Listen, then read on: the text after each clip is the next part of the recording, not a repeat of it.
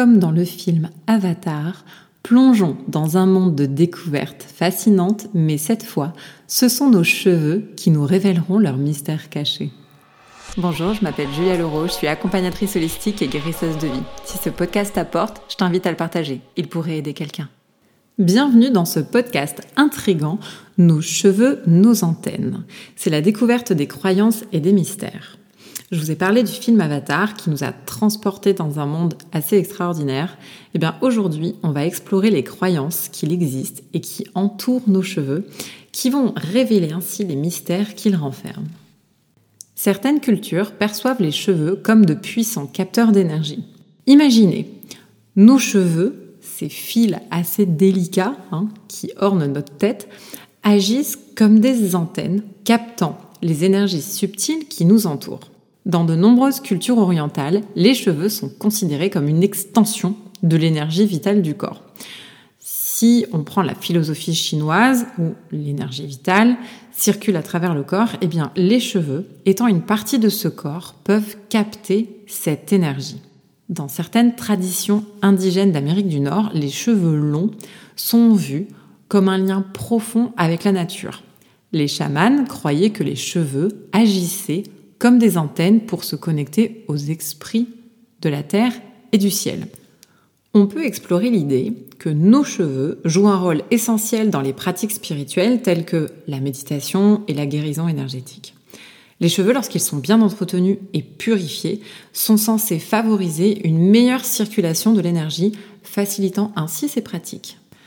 Autre croyance intrigante, nos cheveux agissent comme les gardiens de nos souvenirs, conservant une empreinte de notre histoire personnelle.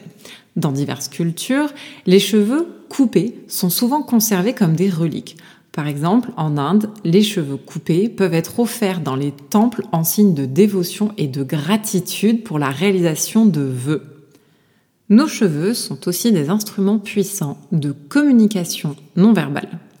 La longueur, la couleur et le style qu'on leur donne peuvent transmettre des messages subtils sur notre identité et notre personnalité. Par exemple, dans certaines cultures, une coiffure spécifique peut indiquer le statut social ou le rôle d'une personne. En Égypte ancienne, se raser la tête était un signe de deuil, tandis que les pharaons, ils portaient des perruques élaborées pour signifier leur rang. Les cheveux peuvent également être un moyen d'exprimer des convictions spirituelles. Les sadhus en Inde, par exemple, portent souvent des dreadlocks comme symbole de leur dévotion religieuse.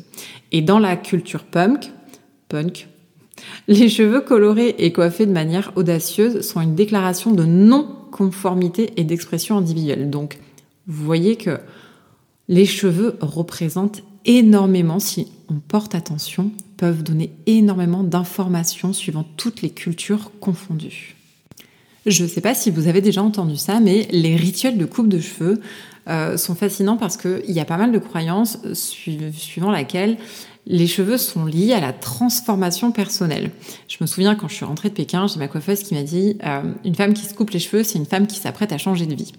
Eh bien, l'idée est que de se défaire de ses cheveux peut effectivement symboliser le renouveau et le changement. Je vous ai donné quelques exemples pour ce sujet qui me tenait à cœur. Donc vous voyez bien qu'en fait, il y a plein de croyances fascinantes qui entourent nos cheveux.